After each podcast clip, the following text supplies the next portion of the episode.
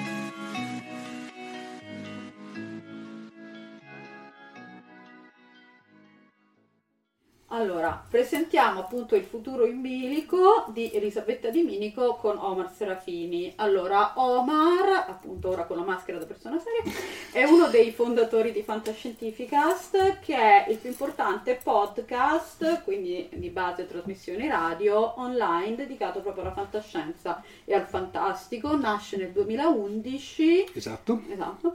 E appunto si occupa di fantascienza in tutte le sue forme, quindi narrativa, televisione, film e quant'altro, fumetti, sì, eccetera. Ci siamo. Mentre Elisabetta lavora in ambiente universitario, appunto ha scritto saggi che sono stati presentati nelle più importanti università, tra cui appunto Harvard.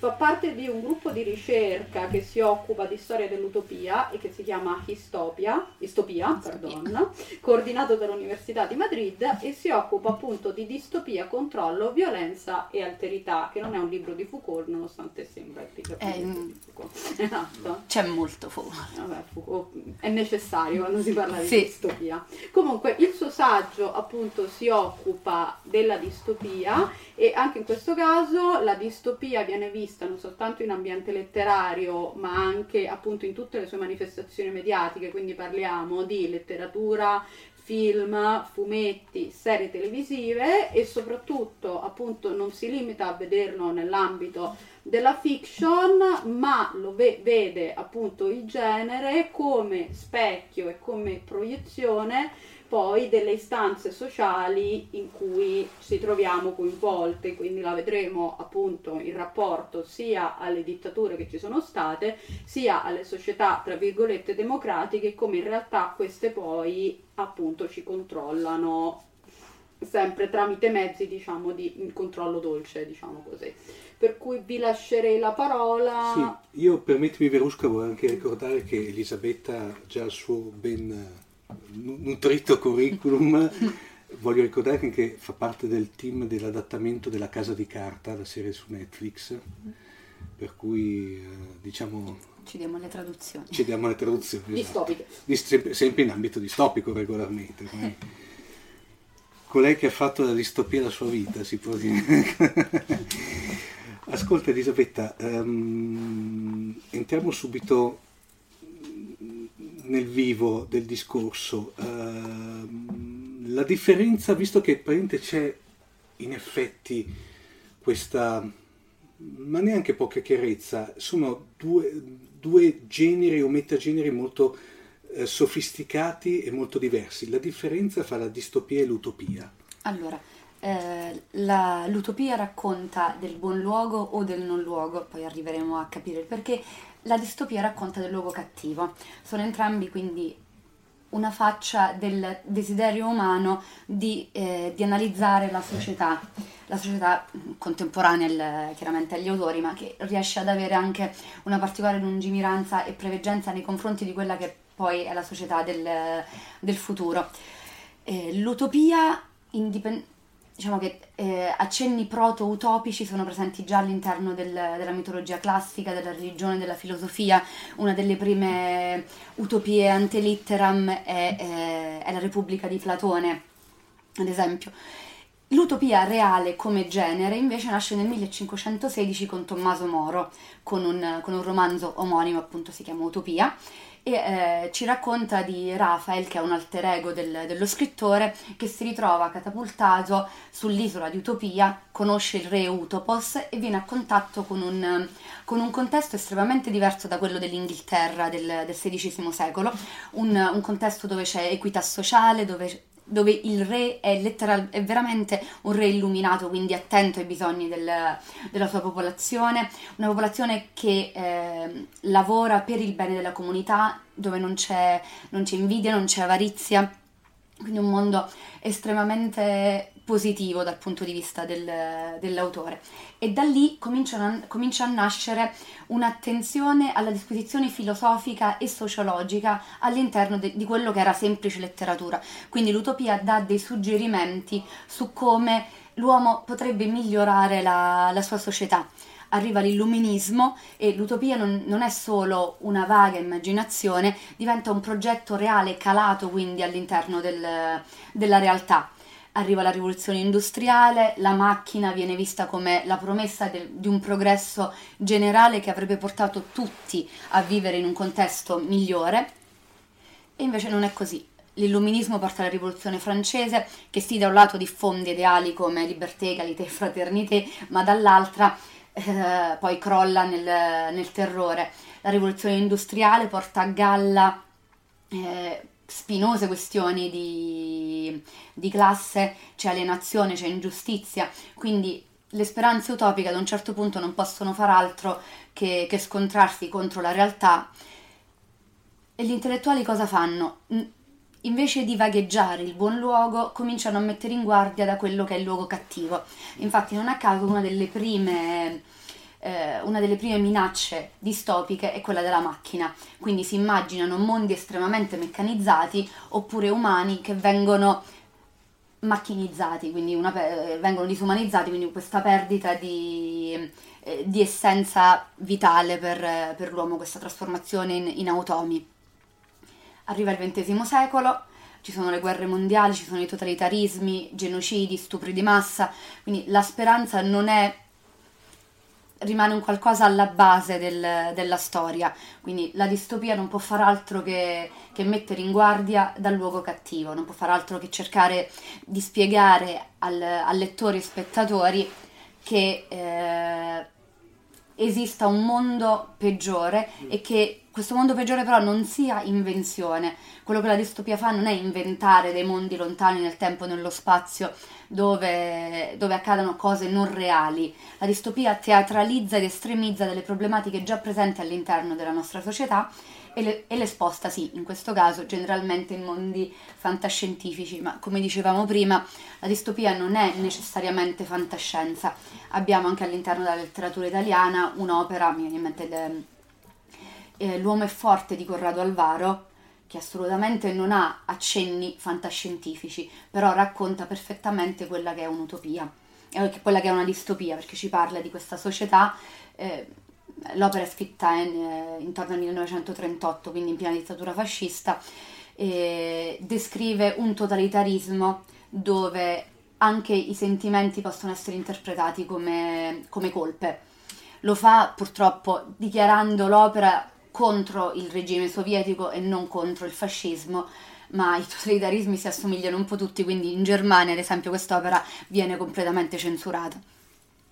in generale nell'Uomo è forte non c'è nessun accenno di, di fantascienza, non ci sono macchine robot, non ci sono grattacieli, c'è semplicemente un potere talmente istituzionalizzato da divenire interno all'uomo e non solo esterno, quindi la distopia ha la sua completa vittoria perché non è semplicemente una questione architettonica, di controllo, di propaganda, è stata assimilata dalle stesse persone che l'hanno subita dal, dall'inizio e che quindi non sono più in grado, an- anche l'amore viene trasformato in un qualcosa di peccaminoso, ma non perché sia un qualcosa contro lo Stato, perché come dice anche uno dei personaggi di quest'opera che è l'inquisitore, una caricatura del, dell'inquisi- del grande inquisitore di Dostoevskij, lo Stato non nega l'amore, però uno Stato che, che richiede il sacrificio costante dei suoi cittadini eh, non può giustificare un qualcosa che li alleggerisca, che questo lo vedremo anche in millenovecentottantaquattro di Orwell, in V per Vendetta,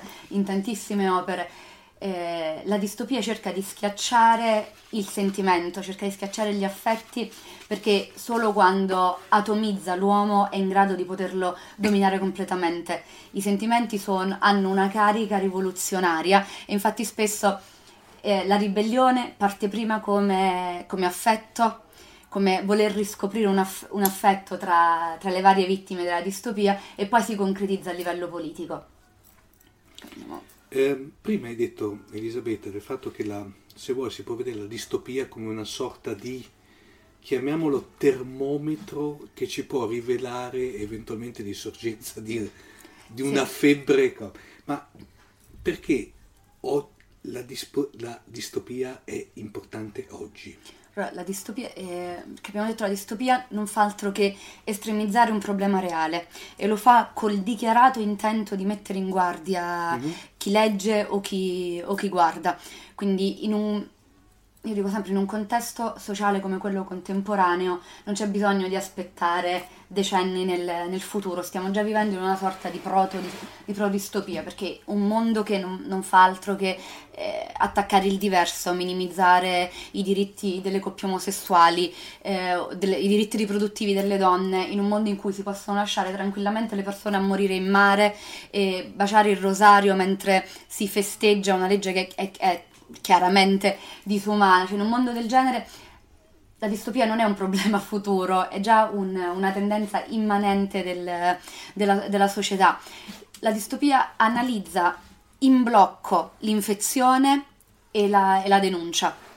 Noi vediamo ad esempio Il racconto dell'ancella, è un romanzo del millenovecentottantacinque scritto da Margaret Atwood e ci parla di un di una, gli Stati Uniti divengono una dittatura, una dittatura misogina, Eh, teocratica, dove le donne sono ridotte a, a meri strumenti funzionali per gli uomini.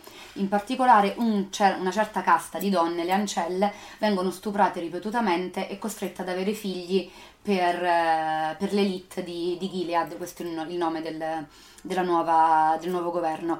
Eh, queste donne in particolare sono le uniche fertili in un mondo sterile, quindi questo è il Il solo fatto di avere un ciclo mestruale le condanna a dover sfornare figli costantemente, per a, cioè a partorire e a essere privati dei figli, perché i figli non saranno loro, andranno dati in adozione al, alle famiglie più ricche del, della società.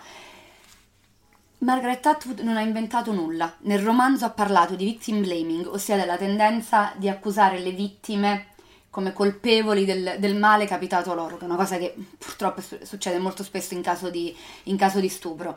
Eh, vendere o comunque cioè, appropriarsi dei figli di qualcuna giudicata come ribelle è successo nel, in America Latina con centinaia, migliaia presuppongo di bambini eh, nati da desaparecidos, sono stati strappati alla famiglia d'origine e affidati a famiglie vicine al, al regime.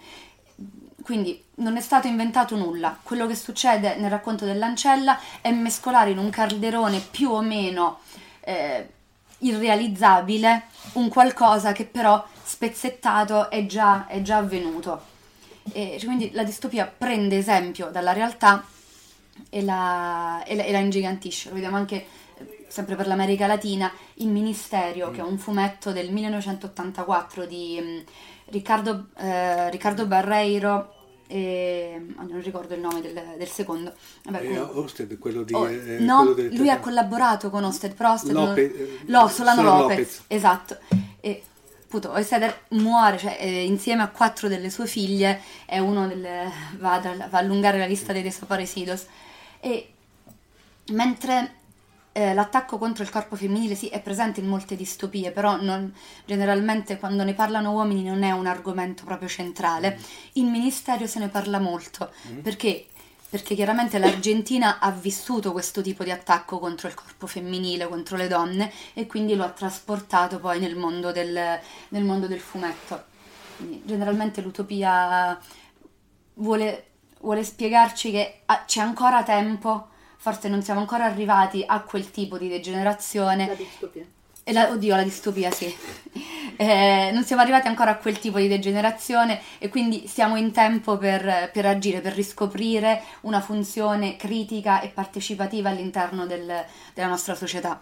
Ti interrompo, scusa un attimo. Sì. Oltre a questi temi, un altro tipico della distopia e che stiamo vedendo in, adesso sì. in, nella vita reale è quello del controllo, il panopticon, nel sì. senso il controllo costante della popolazione, che viene fatto passare tra l'altro come uno strumento per la sicurezza sì. appunto del pubblico, sì. che è in atto in questo preciso istante e soprattutto che viene interiorizzato, come dicevamo, proprio dalla gente stessa sì. come una forma di sicurezza. Quindi automaticamente il regime vince perché tu non, non pensi di essere controllato. Che ma... parte già la colonna lunga, perché mi ricordo già nel duemila, dopo a seguito del, dei, dei casi del, dell'undici settembre, sì, il sì. Patriot Act, Act famoso.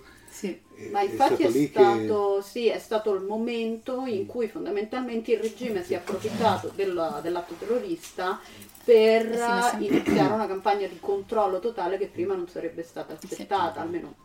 Sì, sì, no, beh, allora, a livello pratico, qualunque tipo di governo, sia dittatoriale o democratico, repubblicano, o altre, c'è necessità di un nemico, perché senza una fazione nemica la politica non, non avrebbe un senso, perché tu senti di appartenere ad un gruppo generalmente in opposizione ad un altro. Lo diceva Carl Schmitt in maniera molto più chiara di, di, di come lo possa spiegare io. La politica ha necessità di un nemico.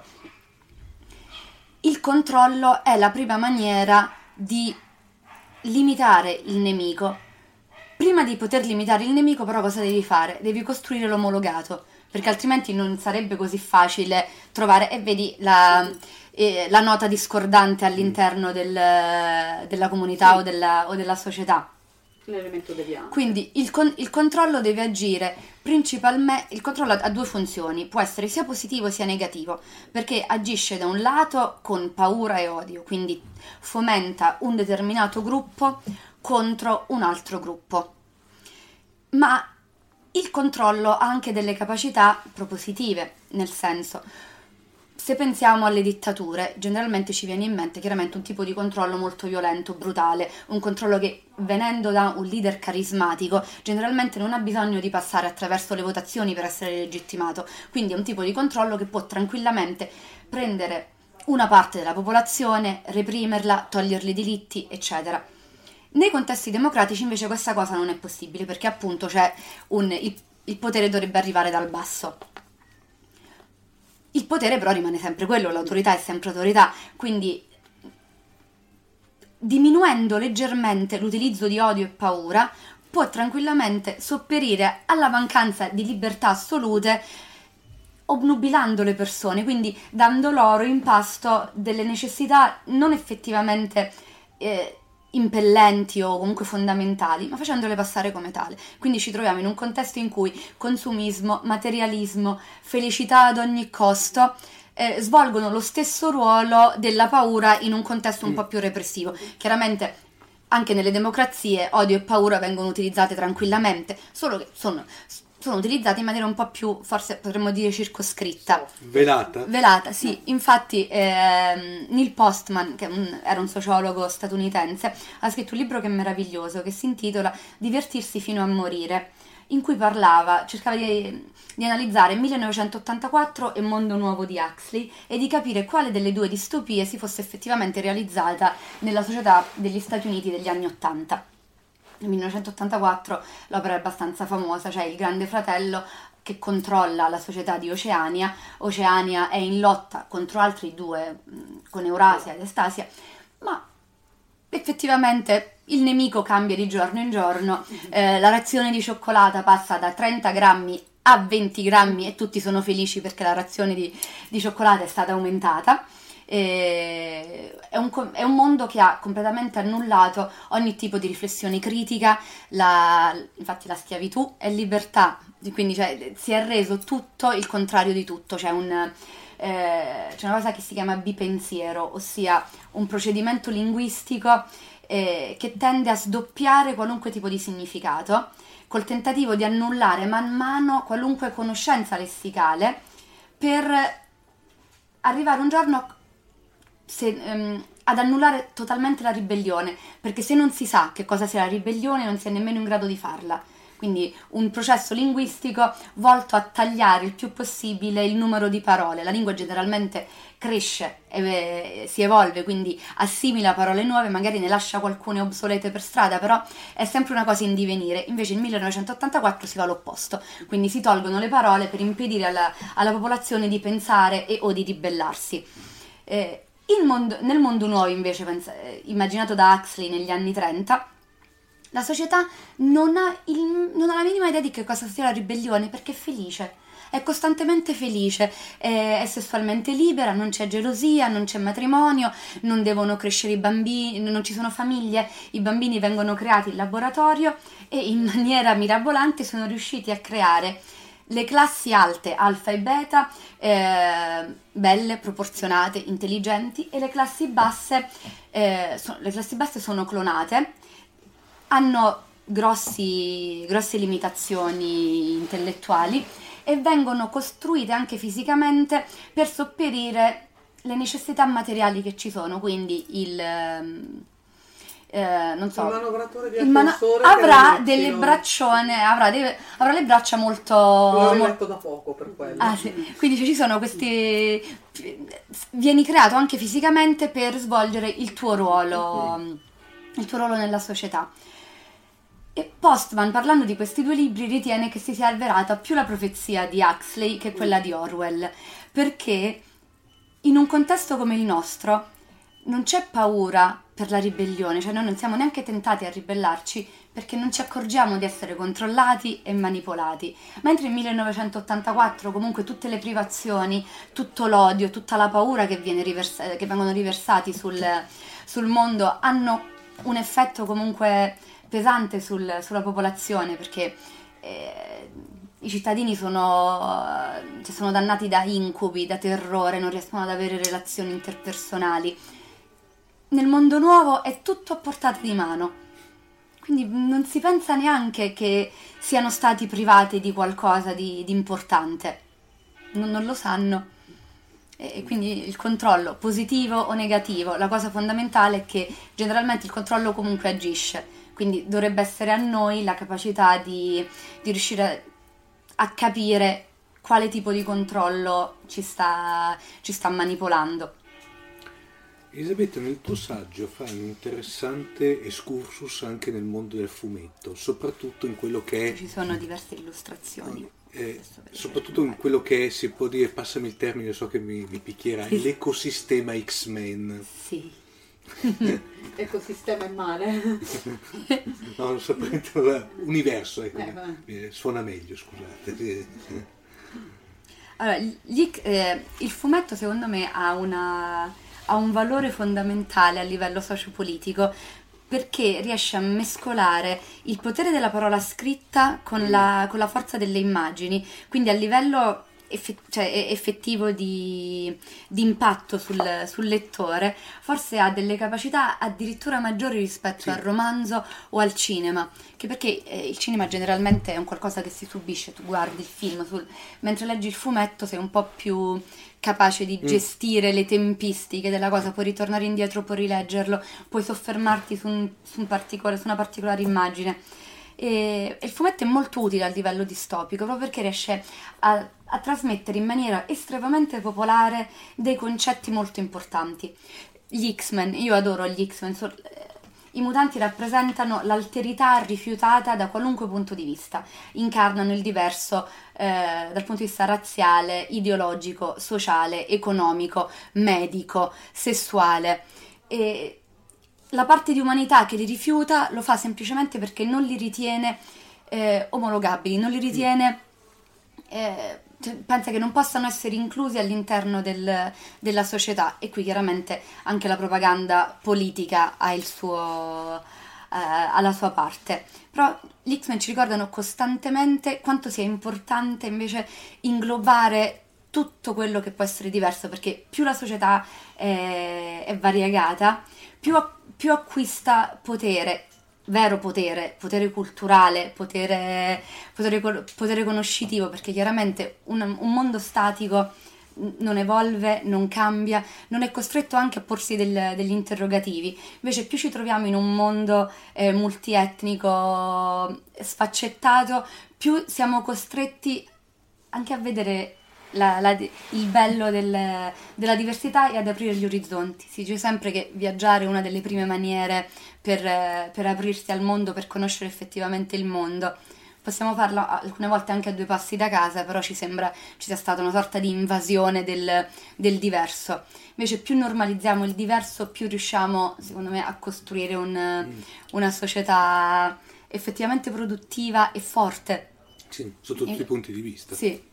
Quindi il fumetto di per sé è in grado molto spesso mm. di veicolare questi, questi messaggi, perché generalmente ci parla di persone che sono ai margini della società, dell'adolescente che non riesce a, a inserirsi mm. a scuola, Spider-Man, mm. del, de, de, della diversità in generale con gli X-Men. Eh, mi viene in mente anche nel, nell'universo di Nathan Never c'è tutta la parte quella dedicata ai mutanti, eh. quelli che là erano visti più come un prodotto di laboratorio per... Studiato, ammetto di non aver studiato Nathan Never. Sì, io, io ho letto qualcosa di Nathan Never, ma non... Ta- ah, giustamente, Antonio, non lo riferisco. Antonio non c'è oggi, quindi non, non diciamo niente. Però, ecco, secondo... Oh, scusa, no, non è un però, in realtà aggiungerei che, come stavamo dicendo prima di Magneto, il, gli X-Men ti aiutano anche, senza giustificarlo, perché per carità, però ti aiutano anche a comprendere il, il movente del terrorismo, cioè non è che uno si alza la mattina sì. e faccio, mi faccio esplodere, ma c'è comunque okay. una struttura eh, sociale dietro che poi porta sì, infatti vo- volevo fare mh, volevo analizzare la cosa, ancora non l'ho fatto, ma spero di, okay, averlo, di avere occasione presto de- della cosa. E la maggior parte del... dei terroristi legati al, allo Stato islamico, soprattutto in Francia, ven- provenivano dalle banlieue. Sono stati rifiutati durante tutta la loro vita. Non sono, non, lo Stato non ha permesso loro di integrarsi e probabilmente anche loro non hanno avuto possibilità di farlo. Che cosa è successo? Che per la prima volta la propaganda dell'ISIS li ha fatti sentire partecipi di qualcosa. Ed è una cosa bruttissima da dire, però hanno trovato un senso d'appartenenza, un senso di casa, in, ne, ne, esatto, della ne, nella violenza. Esatto, quindi il senso del gruppo ha superato il senso della legalità, il senso della giustizia, il mm. senso della logica, perché poi... Perché la tua che legalità che... è quella del gruppo a cui appartiene in quel momento. Esatto, mm. e quindi quando il gruppo ti dice... Tu sei stato maltrattato durante tutta la tua vita, adesso è il momento di riprenderti il tuo spazio nel mondo, adesso è il momento di far vedere al mondo tu chi sei. Cosa succede? Che una persona debole psicologicamente può essere anche portata a farsi esplodere o a, a prendere un camion e, e investire gente. Non c'è assolutamente nessun tipo di giustifica no, la per, la, per l'azione, ma è la spiegazione. Quindi la prima maniera effettiva di contrastare il terrorismo dovrebbe essere quella di supportare i programmi di inclusione, sì. perché è chiaro, cioè, eh, le banlieue sono ghetti. Sì, e, pres- sì eh, io... Mia mamma è stata, è stata insegnante, adesso in pensione.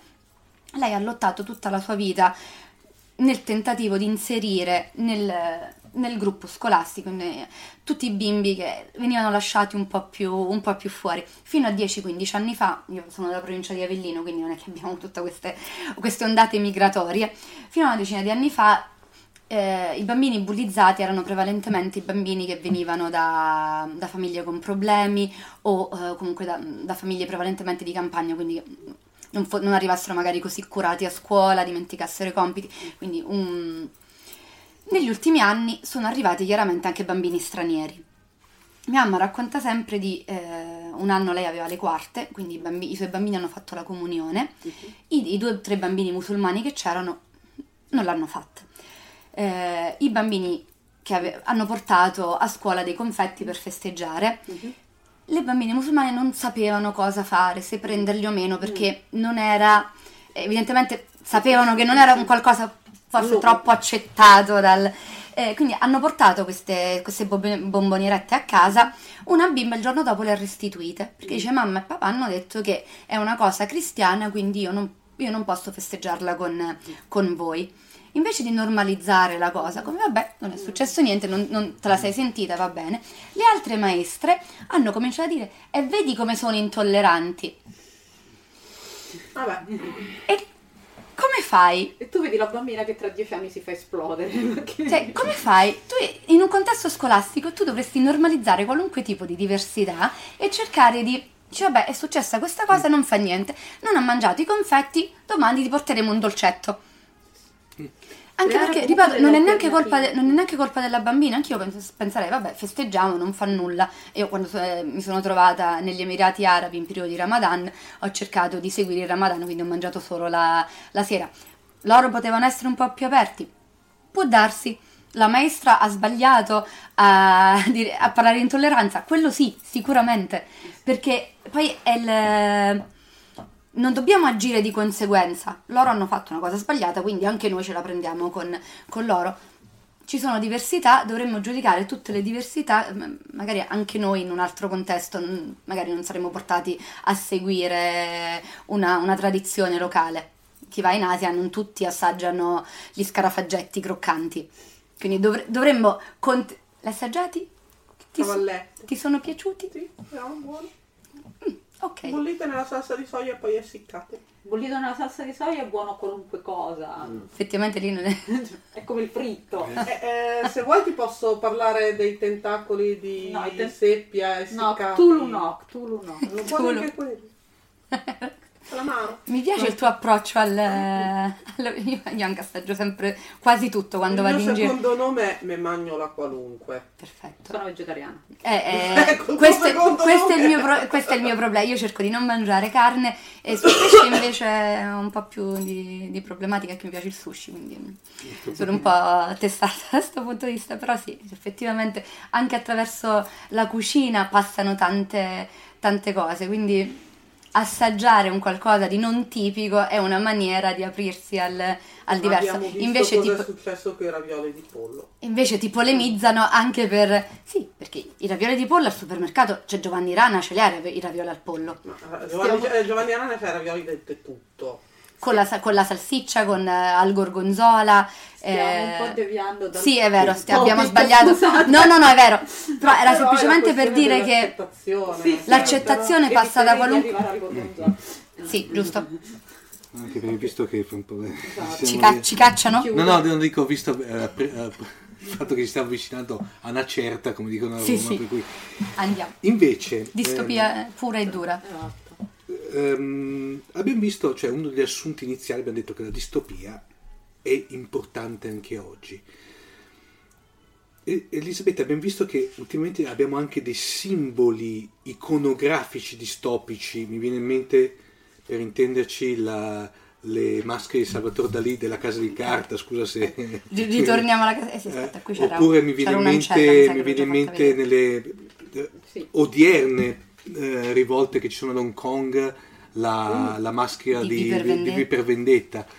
A questo punto la simbologia, il racconto dell'ancella, non una di meno che sì. ha fatto del, del vestito rosso, il, il simbolismo all'interno della distopia ha importanza, sì, e, e per assurdo ha un'importanza maggiore nel momento in cui è contestualizzata nella politica, nella storia e non nel, nel romanzo, perché chiaramente la maschera di V a livello, la maschera è un tema antropologico abnorme, abnorme, quindi qualunque tipo di, di relazione o di analisi si possa fare sulla maschera di V all'interno del fumetto, sul, sui vestiti delle ancelle all'interno del racconto dell'ancella, cioè sono analisi fondamentali, perché comunque sono esplicativi del perché il personaggio abbia agito in, quel, in quella determinata maniera, della simbologia, dell'allegoria che il personaggio voleva, voleva rappresentare, eccetera.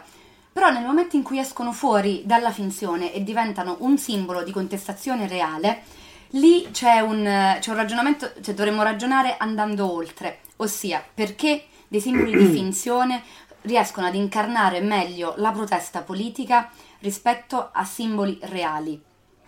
Come costruire un simbolo reale, politico, che non, cioè, che non si appelli all'immaginazione. E... Lo, sta, lo stavamo dicendo prima, la maschera di V dal duemilacinque, soprattutto post, sì, sì. post film. Sì, eh, il film in effetti è quello che dopo ha dato il là, perché sì, prima era... Se la ricor- qualcuno se la ricordava, sì, ma comunque era, era, era una graphic novel degli anni ottanta, sì, poi novanta. Alan Moore, che è anche un certo... Che poi è problematica la maschera di V perché è quella di Guy, di Guy Fawkes, quindi sì. Oltretutto è anche un po' stratificata. Sì, infatti è il simbolo di un, di un cattolico lo... che voleva... Molto di nicchia, si può dire. Sì, però frase... effettivamente cioè adesso viene utilizzata come, sim- come simbolo, tra virgolette, democratico, ma in realtà Guy Fawkes no, appunto... Era, era tutt'altro. È, esatto. Sì, però era, era cioè, nel senso, in un contesto religioso. Era un terrorista religioso. Sì, esatto. Vabbè, ma eh, ci sono alcuni studi che mostrano V come un terrorista squilibrato. Allora, sono d'accordo che non sia propriamente un personaggio equilibrato con tutte le rotelle a posto, ma eh, V va contestualizzato al, al regime del Northfire. Tutto quello che lui fa è una reazione a qualcosa che gli è stato fatto. E non si discosta molto dalla figura di Edmond Dantès, del Conte di Montecristo, mm. o... cioè ha degli antecedenti letterari profondi, se, però essendo calato negli anni ottanta e successivamente inizio anni duemila è diventato un terrorista. Cioè anche Edmond Dantès era un criminale, era qualcuno che voleva vendicarsi delle persone che gli avevano fatto male, quindi non fa altro che ripercorrere il cammino da tragedia solito, mm-hmm. però lo fa aggiungendo un valore politico, una valenza politica alle, alle sue azioni. E forse proprio per questo, visto che eh, è molto facile a livello sociale attaccare l'establishment e farlo nella maniera più plateale possibile, cioè la lotta di V è teatrale al massimo, ogni cosa che lui sceglie è teatro e teatralità, cioè lui eh, dalla rosa che lascia a Delia, dalla musica dell'overture che suona quando esplode, cioè tutto quello che lui fa per, è perché è un palcoscenico, quindi la popolazione deve guardare la rivoluzione per poi poterne fare parte. È, un, è un'idea talmente geniale e talmente d'impatto che chiaramente ad un mondo politico dove, parliamo adesso in Italia ma andava bene anche eh, nel duemilacinque in Spagna con, con lo, col movimento de los indignados o il movimento contro Wall Street più o meno dello stesso periodo, mancavano delle figure di riferimento. Occupy Wall Street, si siamo là duemilacinque duemilasei no, duemilacinque duemilasei più o meno è...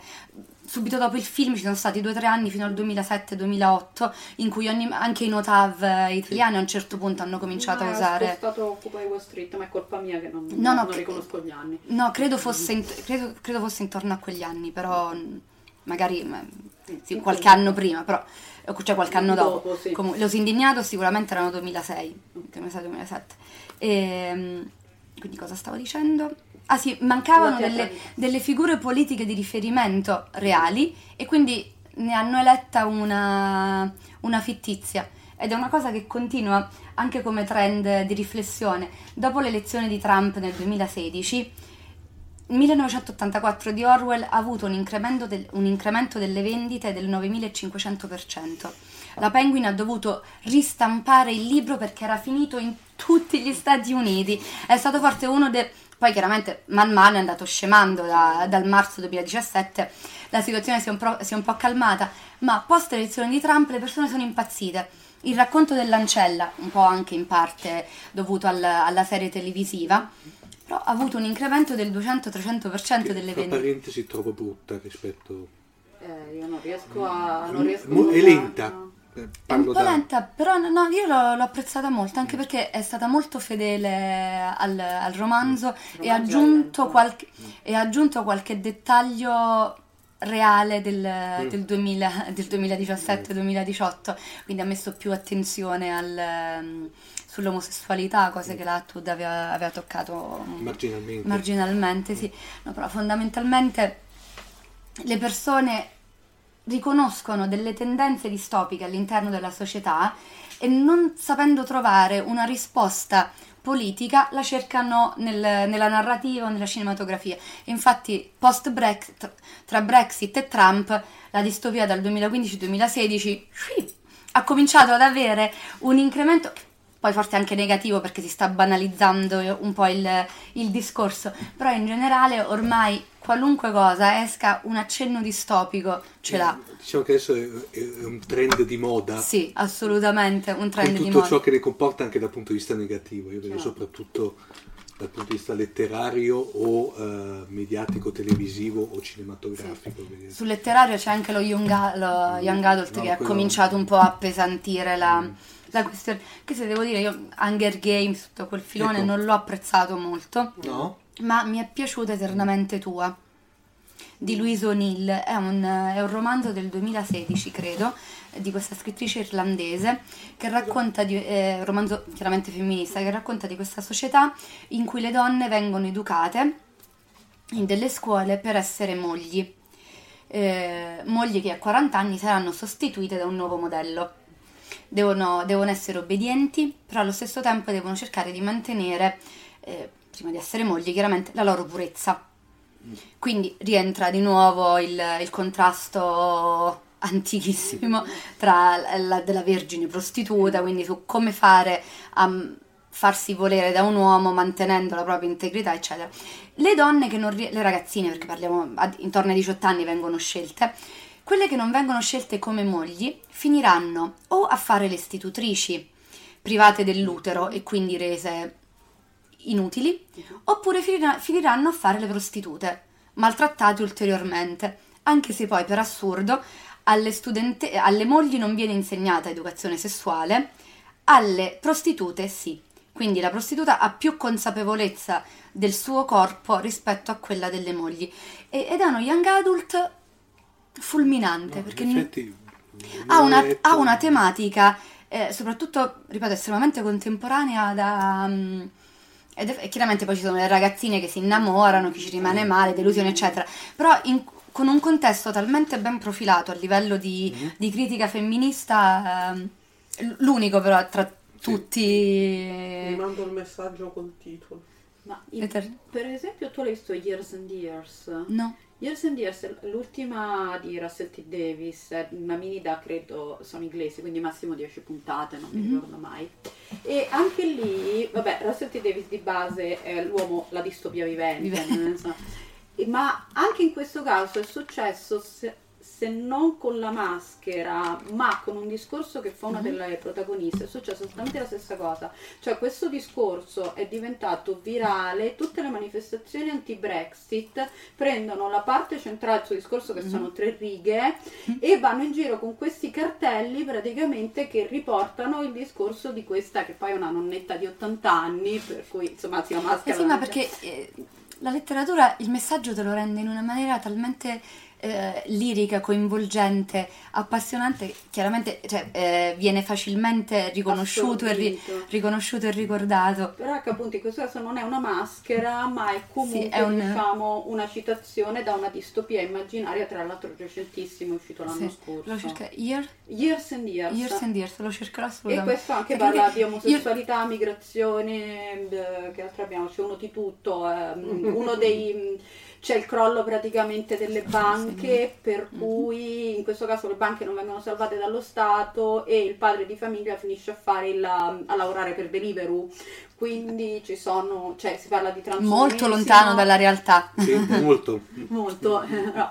Però no, è interessante perché comunque è una distopia vicinissima, nel senso si svolge adesso, è stata proprio calcolata dalla B B C per partire con le elezioni di Trump e da lì eh, sì. si rotola a valle. No, cioè, davvero, purtroppo la Brexit è stato uno, del, uno dei primi eventi che ha, che ha materializzato. Samuel Huntington è stato uno dei più grossi storici e politologi del, del mondo, e lui parlava di crisi cicliche della democrazia, di ondate. Noi stiamo vivendo la terza ondata antidemocratica. E la, Brex, Bre, la Brexit, Trump, Orban, Salvini, cioè, sono la rappresentazione fisica dell'inizio del, di questa terza ondata anti, antidemocratica. E chiaramente, cioè, chi ha un po' più di sensibilità se ne, se ne accorge, anche perché, ripeto, la distopia si teatralizza le cose, le rende estremamente plateali, grottesche, eccetera. È per il Parlamento. Eh, ma... Eh, Ma la, ma la base è quella, però, cioè non, non, non sta inventando non sta inventando nulla, purtroppo per, eh, purtroppo per noi, cioè ha ben chiaro quali siano le, le, le tendenze storiche che, si, che tendono a, a ripetersi costantemente.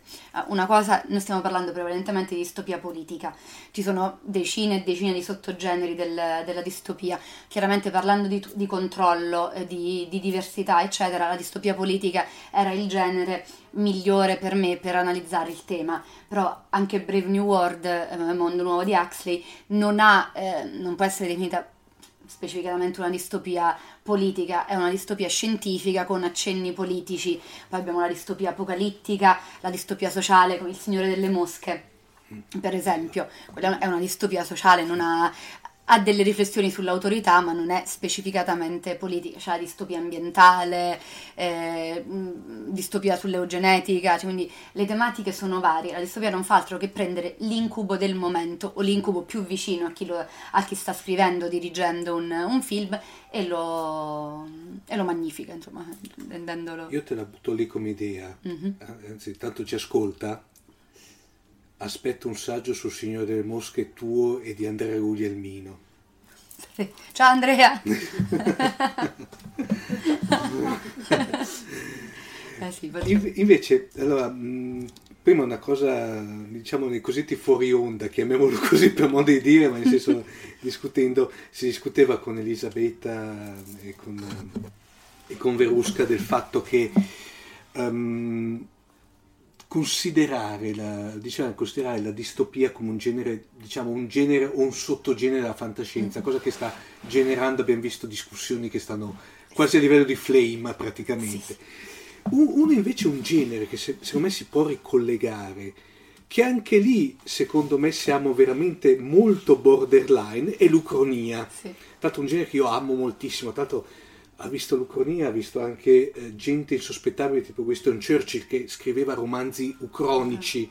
Eh, ultimamente, se volete, la, l'Ucronia ci deve essere un pochino dappertutto. Cosa succede se, cosa succede se, una de, delle serie televisive più acclamate ultimamente, anche se devo dire la verità, nell'ultima stagione ha preso una... via. The Man in the High Castle. Esatto, L'uomo nell'alto castello, che tratto, tratto su, purtroppo nell'ultima stagione si stanno hanno, ha preso una, una sì, devianza già, già era molto divergente rispetto, esatto, quello rispetto mi viene al romanzo. Mente, mi viene in mente, ma c'è per esempio, ecco, sì, un autore... Mi, mi, in questo caso mi è piaciuta più la serie che il romanzo. Eh, io, no. io, la... io ho preferito il romanzo, soprattutto nella seconda traduzione di Fannucci, quando è uscito proprio come L'uomo nell'alto castello. L'alto castello, sì, no. La serie è sbrodo. La serie è troppo, io la trovo molto... Io non le ho viste tutte, sono la, sono la seconda. Molto allungata. Però, era... però per esempio una serie che qui, mi, una serie perché sono una trilogia che consiglio a tutti, anche che è molto bella, è la, il ciclo di Occidente di Mario Farnetti, mm. in cui praticamente si immagina sostanzialmente anche lì una ucronia dove l'Italia praticamente, parliamo ai tempi del, del fascismo, l'Italia, Mussolini non si è alleato con Hitler praticamente, per cui si è reso totalmente indipendente. Ha fatto il franco della situazione, esatto. Senso, alleato ma non alleato, è diventato attivo. No, più simile alla Svizzera. Lui si è tenuto mm-hmm. praticamente letteralmente a fuori dai fuori giochi, dai giochi. Okay. A un certo punto poi negli Stati Uniti, nel, nella, nella Germania nazista, eh, Hitler venne ucciso in quello che poi c'è stato veramente, che poi lui era scampato a quell'attentato che avevano fatto una serie generale, perché muore Hitler. Il problema che lì cosa succede? Succede che a un certo punto c'è però l'Unione Sovietica che diventa la vera forza che tenta di invadere tutta l'Europa, okay. E, e ce la fa, chiaramente. No, non, non ce, ce la, la fa, fa perché l'Italia, nel frattempo appoggiata dagli Stati Uniti, diventa una superpotenza e fronteggia in maniera vittoriosa. Poi si arriva dopo, diciamo che comunque la, se volete sapere nei, nei tre libri Cavaliere, sì, nei tre, nei tre libri eh, diciamo che no, perché è stata tacciata di, di, di, di fascismo, ma eh, secondo valetta per quello che vale, vagamente mi sembrava vagamente eh, sì, ecco. Soprattutto noi che vinciamo ecco. contro la cantante madre Russia adesso. Beh, ma cioè, è riuscito ecco. Napoleone. Esatto, ci danno due pizze. Comunque è forte perché nel, nell'ambito dei tre libri, praticamente poi nel secondo il, il nemico diventa questa sorta di califfato che è praticamente una metafora dell'ISIS, e nel terzo volume diventano i cinesi, tanto per dirti, il pericolo giallo. Ecco. Eh, ma perché il pericolo, quel, cioè nel senso, se non c'è lo crei. Esatto. Ritornando a noi, l'Ucronia invece. L'Ucronia come genere eh, nasce nel millesettecentosettanta con un'opera che si intitola l'anno duemilasettecentosettanta. E è, una versio- è una visione illuministica inizialmente, mm. cioè la prima Ucronia è scritta da, da Mercier, che era un sostenitore del, della, della rivoluzione francese, quindi immagina un mondo futuro, mille anni avanti, in cui la rivoluzione francese abbia avuto effettivamente luogo con esiti positivi, si sia statalizzata e quindi questa società perfetta. E poi si, generalmente in questo caso si risvegliano chi sogna qualcosa e si ritrova in un mondo diverso. E tendenze ucroniche ci sono in realtà un po' in tutte le distopie, perché come abbiamo detto, partendo da una base reale, mm. eh, poi si arriva al, alla sua degenerazione. Eh, è un po' più visibile nel, nell'Ucronia specificatamente politica, come questo, cosa sarebbe successo se avesse vinto Hitler. Eh, o, cioè, ad esempio, un romanzo meraviglioso, molto poco conosciuto, che si intitola La, La notte della svastica di Katharine Burdekin, un romanzo inglese del millenovecentotrentotto, ci racconta di un mondo scritto nel trentotto, quindi la seconda guerra mondiale ancora non era, cioè non era scoppiata. Immagina un mondo in cui è scoppiata una seconda guerra mondiale, il nazismo ha vinto, ha, ha sterminato gli ebrei, è riuscita quasi a sterminare tutti i cristiani, perché chiaramente è finito con una religione, si è passati all'altra. E, um, l'estremizzazione del potere nazista è diventata la mascolinità superiore, per cui le donne sono schiacciate, sono ridotte a larve, rasate, in, abbruttite, costrette a camminare pieghe, piegate per non offendere l'uomo, perché solo l'uomo può camminare retto.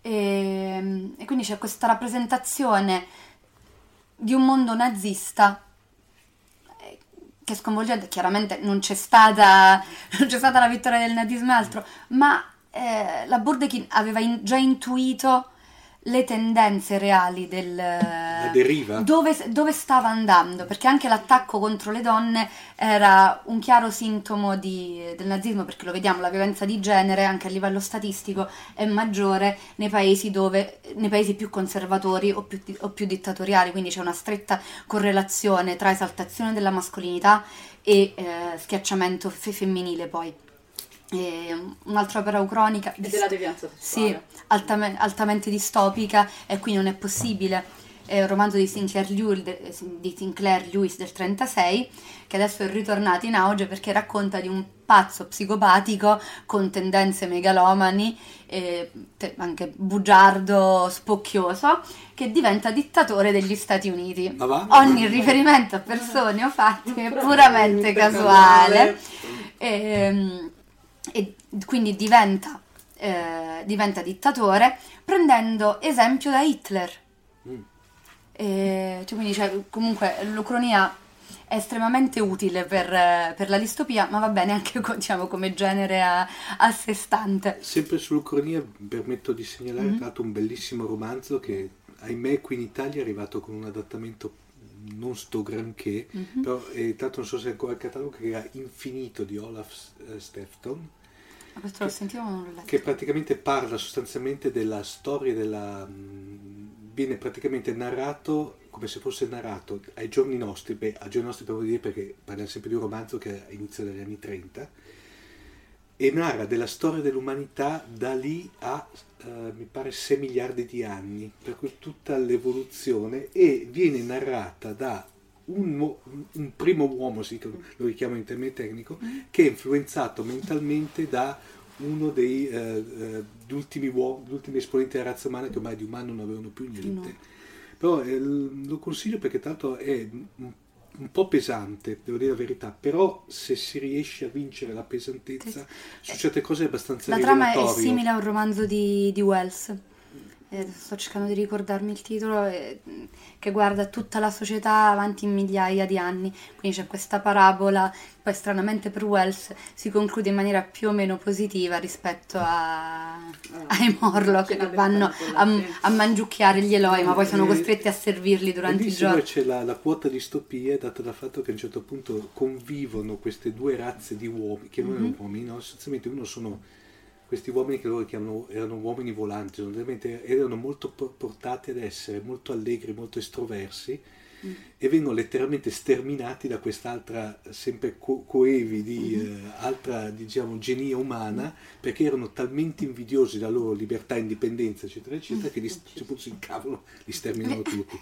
Per cui non ha, uno sterminio roba... finale no, comunque lo consiglio se lo riuscite a... non è no, cioè, diciamo che è, è umano come lettura, ci sono però ovviamente certi Stefan da certo lato, su certi aspetti certe volte è pesante, anche l'altro romanzo sul caposaldo Sirius è abbastanza, però è, è da leggere secondo me. Io concludo facendoti la domanda delle domande che non è, la risposta non è ovviamente quarantadue. Stavo per dire. Potrebbe essere quarantadue. Potrebbe essere quarantadue. Ma attualmente viviamo in un'utopia, in una distopia? Ah, rigiro la domanda agli ospiti: in che mondo viviamo? Posso provare? No, il fatto è che se noi siamo qua in, in due è, capite, distopico, cioè nel senso che... Però eh, sono stata eh, informata che c'è un'altra presentazione no, da, da un'altra parte con qualcuno di molto però, più famoso però di me. Il fatto che, eh, che io ho letto ricordare stamattina che c'era questa cosa, ho detto parto da... la Mortaro dove abito io, faccio un po' di strada vado, perché mi interessa. Ti voglio bene, grazie eh, per no, essere no, venuto qui. Che è distopico che, ne, che nessuno, cioè dico, che nessuno legga il, il giornale, che nessuno... leggo più i libri, che nessuno ha voglia di incontrare delle persone faccia a faccia, questo è chiaramente distopico mi sembra, no? Infatti cioè, una, forse è una cosa di, di, di, di, di artistica, no? Come uno dice, per rappresentare la distopia metti in scena questo atto che è anch'esso distopico e quindi... Abbiamo creato una presentazione appositamente distopica esatto, per, so. per, chiari, per chiarificare meglio. No, appunto, che, eh, mi sembra brutto che la gente adesso... appunto, non lega, non, non esca di casa per incontrare altre persone, non faccia questi sforzi che vabbè... Allora, sa, il, anche... il testo è, è abbastanza complicato, è un argomento un po' pesante, però eh, effettivamente sì, non c'è propriamente molto interesse eh, sul... Eh, cioè in generale, non magari solo questo libro, cioè si fa fatica adesso a sì, sì, infatti, far sì vabbè. che le persone... Facciano... prendano posizione sì, e no. quelle che prendono posizione più facilmente sono quelle che invece vengono avvelenate eh, da un determinato tipo di, sì. di retorica, perché vabbè non, non è una questione di, di destra e di sinistra, ormai lo dico da, da anni, è una questione proprio di umanità contro disumanità, però eh, la parte umana tende molto alla politico e invece la parte un po' più disumana tende Al, al voto compatto. Beh, d'altronde il lato oscuro della forza è molto più seducente. Esatto. Per cui io sì, la vedo da questo. No, coglievo quello che diceva il signore, caspita, in effetti è... quello se vuoi potrebbe essere veramente una cosa di distopia.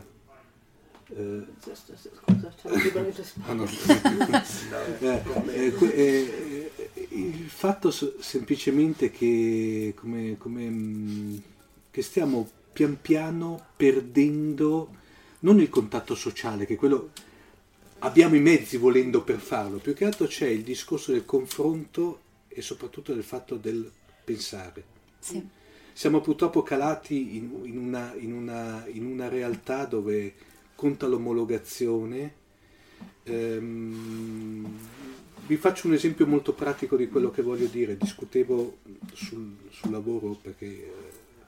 io non campo di Fantascientificast, vorrei però, ahimè, non, ahimè, non posso, diciamo, nella vita faccio tutt'altro.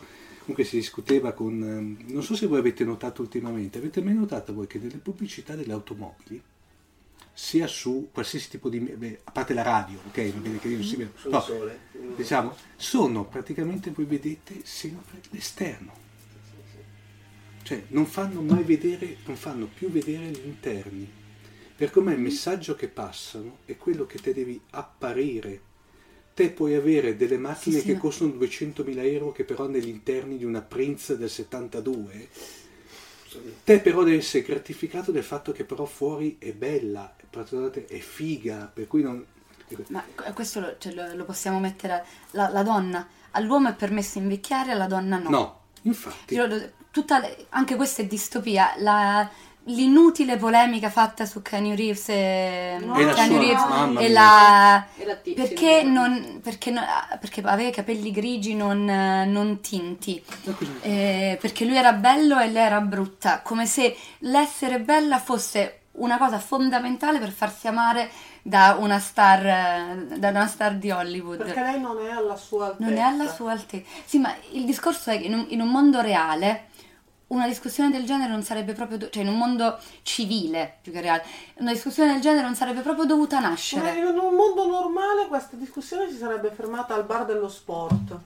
Sì, con tutto il rispetto per il bar dello sport. Ma è quello il problema, perché... Ma adesso io... il bar dello sport è internet. È internet, è quello il problema, perché i razzisti ci sono sempre stati, però adesso tu puoi leggerne la, vi- la visione, pla- cioè la versione plateale, quando ti scrivono sotto l'ennesimo, l'ennesima notizia mm. di naufragio, che bello, i bambini daranno da sfamare ai pesci. Ma e questo... poi te lo scrive la signora col bimbo piccolo in braccio e il gattino. Esatto, ma ne stavo parlando ieri con un mio amico che appunto queste cose prima... rimanevano confinate ai discorsi tra amici e quelli più estremisti magari facevano il loro gruppetto di Veniva, tre o quattro sì, e stavano per i fatti loro e venivano marginalizzati. Adesso questi tre o quattro si trovano su internet, trovano altri trenta o quarantamila come loro. O e... gente indecisa che fino a quel momento aveva paura per di dirlo. Di dire. Ma infatti dirlo. Il, problema, il problema è quello. La il problema... Io ho sempre pensato che... Eh, esatto. Io ho sempre pensato che in generale la dittatura o giazzir si imponessero dall'alto, invece no. No, no, no. Da, de, da storica devo ammettere di non aver capito nulla di storia fino al, a marzo duemiladiciotto. Il, è la base che vuole, è la base che cerca la legittimizzazione, perché tutti quelli indecisi, appena hanno sentito Salvini parla, giustificare... un uh, parole d'odio sessuali nei confronti delle esponenti do, perché ricordiamo che ha portato una bambola gonfiabile su un palco. Nel momento in cui ha, ser- ha sentito eh, Maroni che chiamava scimmia la Chienge, cioè nel momento in cui la politica ha giustificato le azioni violente, ha, cominza- ha cominciato a pensare di poterlo fare. Lo fanno loro, quindi è giustissimo. Diciamo prima che sia una combinazione. Sì, serve, chiaramente è, combinazione è, tu, è, ma è, tut, è tutto un circolo, perché è, chiaramente sì, ma, parla, ma parlando anche di mass media, cioè i mass media non fanno altro che rimpal- cioè, sì, sì. continuare a ripetere le stesse notizie sì. negative sugli immigrati, di cui poi la politica si nutre per parlarne Beh, al, tutto, ai vari supporter eh, sì, sì, sì però è, è tutto un cerchio, cioè nel senso, perché si, si influenzano vicendevolmente sì, sì. Ma, sì, ma anche perché poi certi esponenti che abbiamo noi adesso purtroppo più o meno vagamente go- abbiamo un governo, ce l'abbiamo, non lo so, ma formalmente formalmente l'altro hanno definito sono... giallo-rosso, io sto ancora cercando di capire dove si è Forza rosso Roma, uh, sì. scusate la um... D credo che è colorata di rosso credo. Ah ok, quindi c'è un qualcosa di sì. rosso, va sì, bene però... Dai, l'importante è saperlo che a livello questi individui sono un prodotto della massa, salgono in cima, da lì legittimizzano la massa, si sente ancora più si nutre di questa cosa. Stiamo semplificando la massa, attenzione, stiamo semplificando no, stiamo, eh, stiamo stiamo le, parlando Le Bon aveva ragione le, allora, le Bon aveva ragione allora, la dire ma... che Le Bon aveva ragione è vero, Le Bon aveva ragione ma anch'io mi sono analisi di Le Bon anch'io mi sono opposta a questa cosa. È semplicistica. È semplicistica perché Le Bon parla della massa come di un Moloch che sì, allora a livello quando si tirano fuori le torce e i forconi sono d'accordo con Le Bon, che è quello che stanno esatto siamo tanto così ma neanche sì. No, ne- togli la, siamo, eh, neanche siamo eh, tanto ci così. Siamo già Però secondo me è, cioè, è vero quando praticamente arriva il momento torce e forconi, se però tu riesci a interrompere anche un minuto prima delle torce e i forconi, quello sì, forse ce sì. la fai. Le Bon, chiariamo a chi ascolta che non è Simon Le Bon, ma poi, ma va? Magari non tutti hanno una preparazione, diciamo, magari, come dire, sociologica, magari sono geologi, astrofisici. No, in effetti su Wild Boys delle derive che vedono. Ma tant'è che quello che dicevi tu prima del consumo visto, sì. della, della macchina che si vede solo da fuori e della donna che deve essere bella è stata teorizzata da Veblen, che è questo sociologo che se lo vedi sembrava il contadino polacco, che però andava in giro con questo barbone e il cappellone di paglia, che però appunto già negli anni credo sessanta, non mi ricordo più, parlava proprio del consumo vistoso come praticamente una legittimazione della, del tuo esistere. Cioè tu non esisti in quanto persona, ma esisti in quanto quello che gli altri vedono possedere, la macchina forte, la macchina bella e sì. la donna bella. Bello. In realtà quindi, eh, e che poi sono le basi del consumismo, insomma. Sì. Bravo. Dove non, arriva, dove non arriva la paura, dove non arriva l'odio, arriva tranquillamente il materialismo, il consumismo. Esatto. E infatti cioè, gira, era già, era già diventata virale anni fa, adesso lo è ritornato purtroppo per, eh, per Venezia, l'immagine delle due ragazze con, con le borse di Louis Vuitton che cercano di proteggere gli acquisti, quindi in un mondo del genere è più facile immaginare la fine del mondo che non la fine del capitalismo. È un meme, è stupido, è superficiale, quello che... ma, a...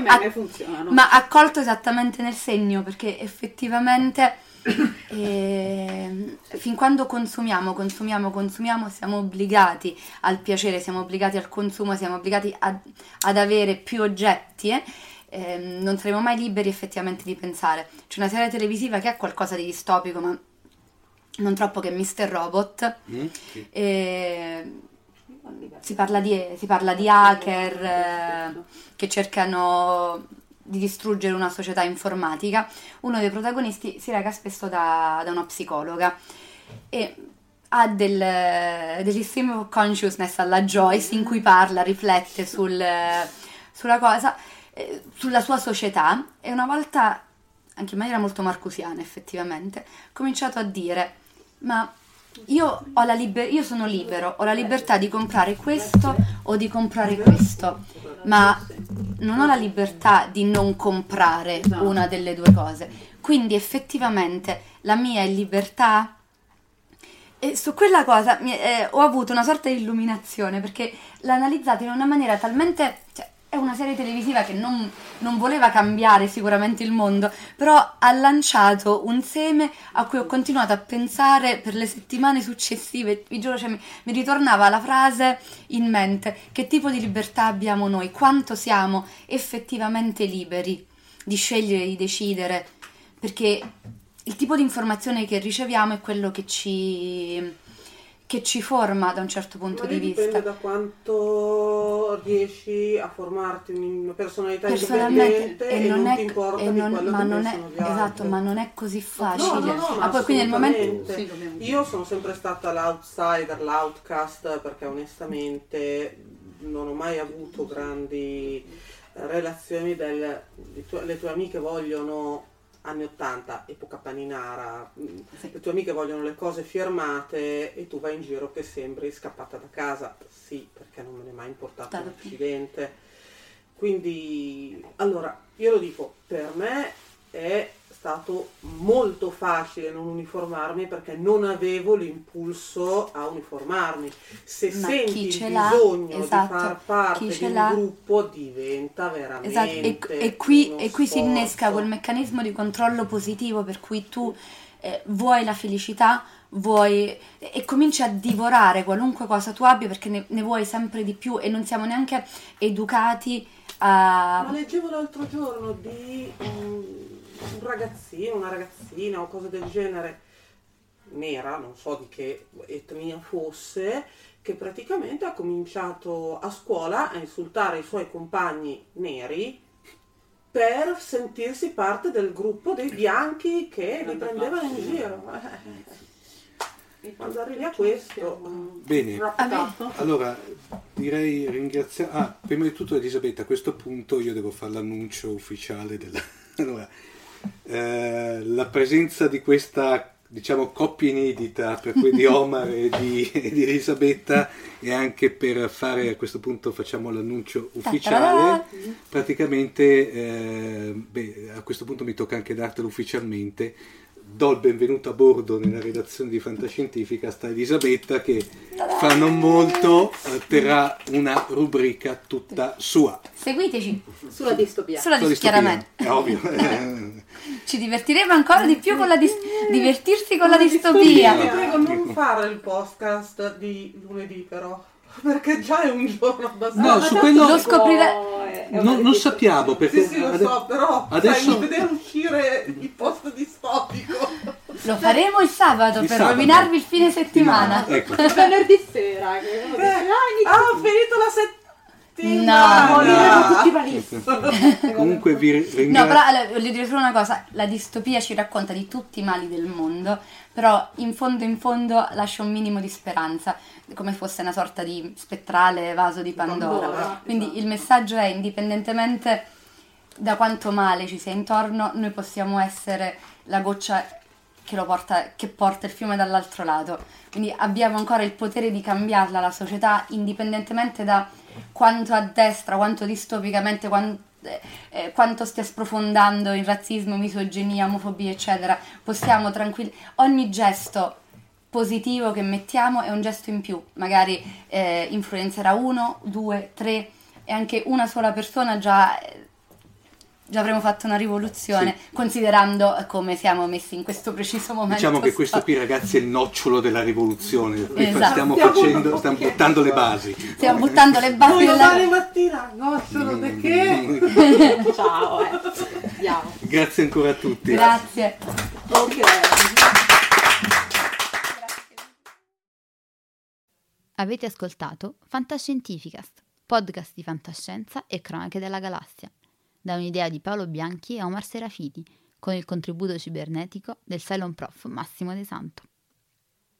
Potete seguirci ed interagire con noi sul nostro sito fantascientificast punto it, su Facebook alla pagina Fantascientificast, su Twitter sul profilo at fantascicast, sul nostro canale Telegram t punto m e slash fantascientificast, sulla nostra community Telegram t punto m e slash fsccommunity. Se siete particolarmente timidi, potete utilizzare la vecchia, cara e affidabile posta elettronica scrivendoci all'indirizzo redazione at fantascientificas punto it. Tutte le puntate sono disponibili sul nostro sito, su Apple iTunes, su Spotify e su Podbean all'indirizzo podcast punto fantascientificas punto it. Se volete, potete lasciarci una valutazione a cinque stelle su Apple iTunes ed offrirci una birra romulana o un gotto esplosivo pangalattico, sostenendoci tramite una donazione PayPal utilizzando l'apposito pulsante sul nostro sito.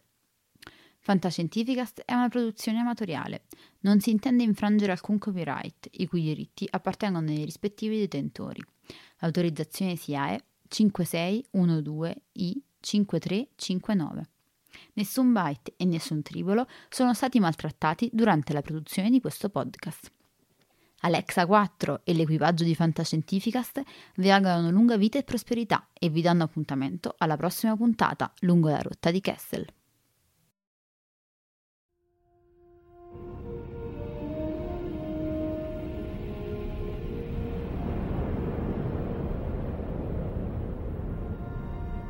Certo che hanno una gran bella nave.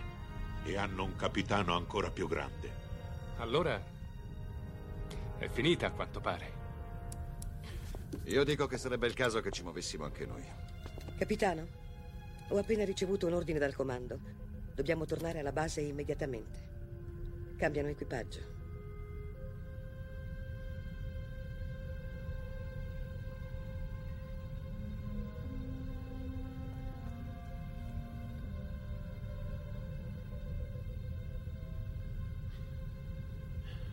Se fossi umano, penso che ora la mia risposta sarebbe: andate al diavolo. Se fossi umano.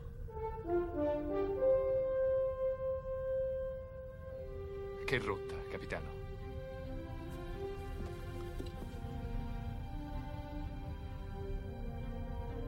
Seconda stella a destra. Poi dritto fino al mattino.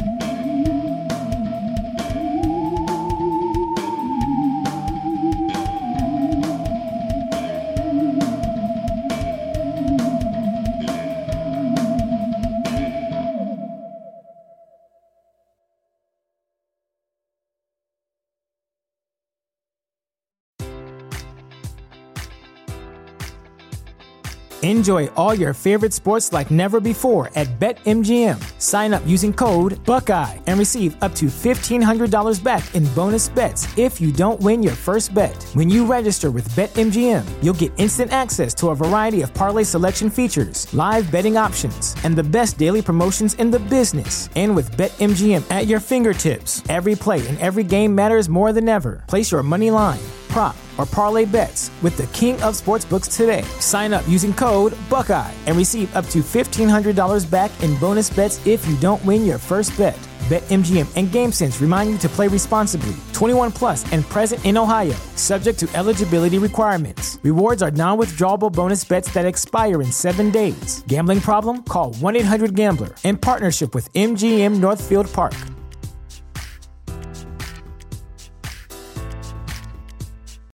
When you need mealtime inspiration, it's worth shopping Kroger, where you'll find over thirty thousand mouthwatering choices that excite your inner foodie. And no matter what tasty choice you make, you'll enjoy our everyday low prices, plus extra ways to save, like digital coupons worth over six hundred dollars each week. You can also save up to one dollar off per gallon at the pump with fuel points. More savings and more inspiring flavors make shopping Kroger worth it every time. Kroger, fresh for everyone. Fuel restrictions apply.